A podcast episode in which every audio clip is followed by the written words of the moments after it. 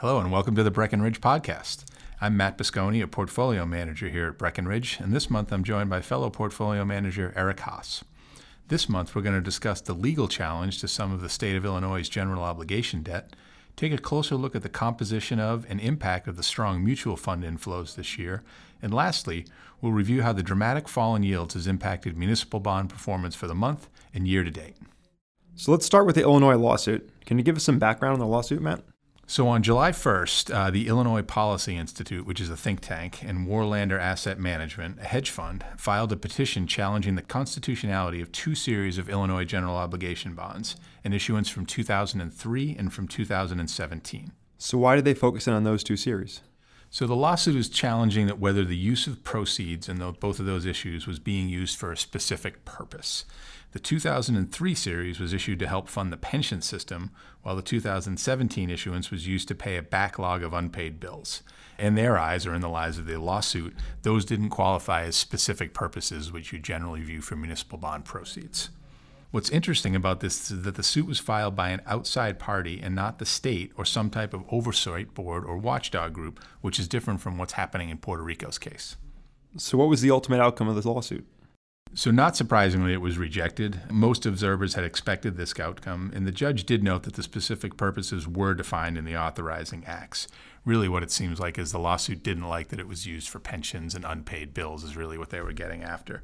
And so, after widening out in the weeks following the lawsuit, spreads began to tighten again in August uh, and continued to improve after the ruling.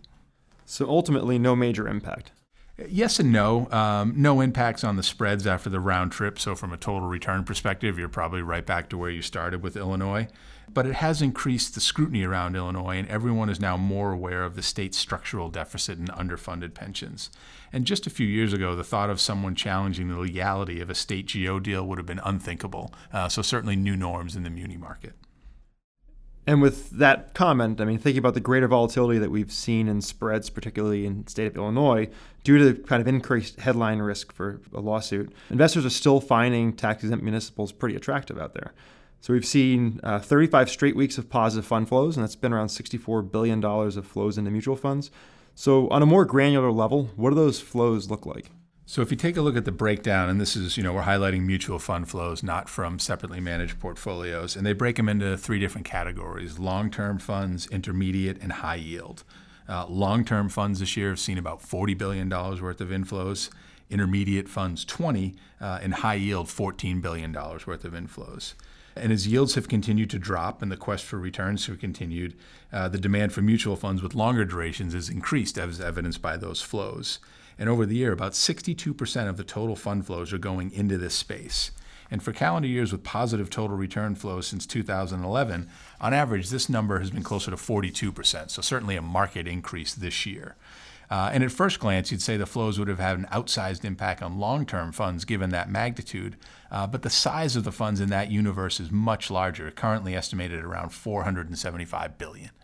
And that high yield fund flow number you mentioned earlier, that's pretty large. It really is. I mean, you look at it and you say, well, it's only 14 billion versus the other, but the universe's high yield funds is much smaller at just 121 billion dollars, and the depth of the investable names in that space is also much smaller than what's available in either the intermediate or long-term market. So the flows have had a more noticeable impact on spreads and performance in that space.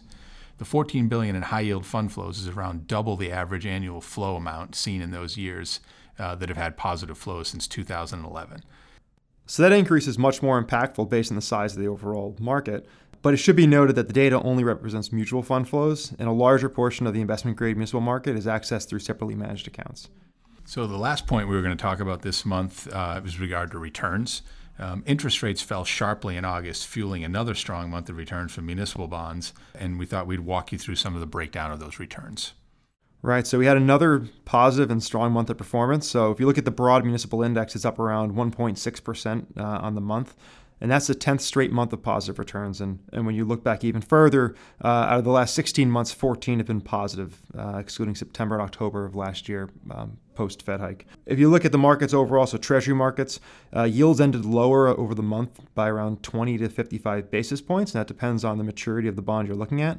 Just as a reference point, the, the five year was, de- was lower by 44 basis points and the 10 year by 52 basis points. Uh, in typical fashion, munis did lag a little bit. They did end lower, but only by between 8 and 40 basis points, depending on your maturity. And as a similar kind of position on the curve, the five year was lower by around 16 basis points, and the 10 year was lower by 27 basis points.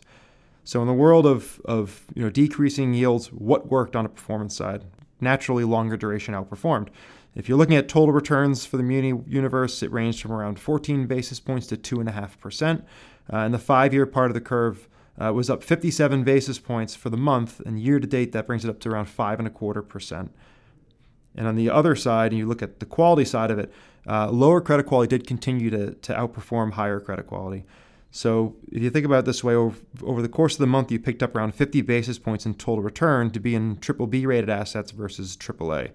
And if you extrapolate that out on the year, uh, triple Bs have been up nine are up 9.73%, and triple A's are only up 6.91%, which is a staggering difference. Yeah, pretty market outperformance from lower quality this year.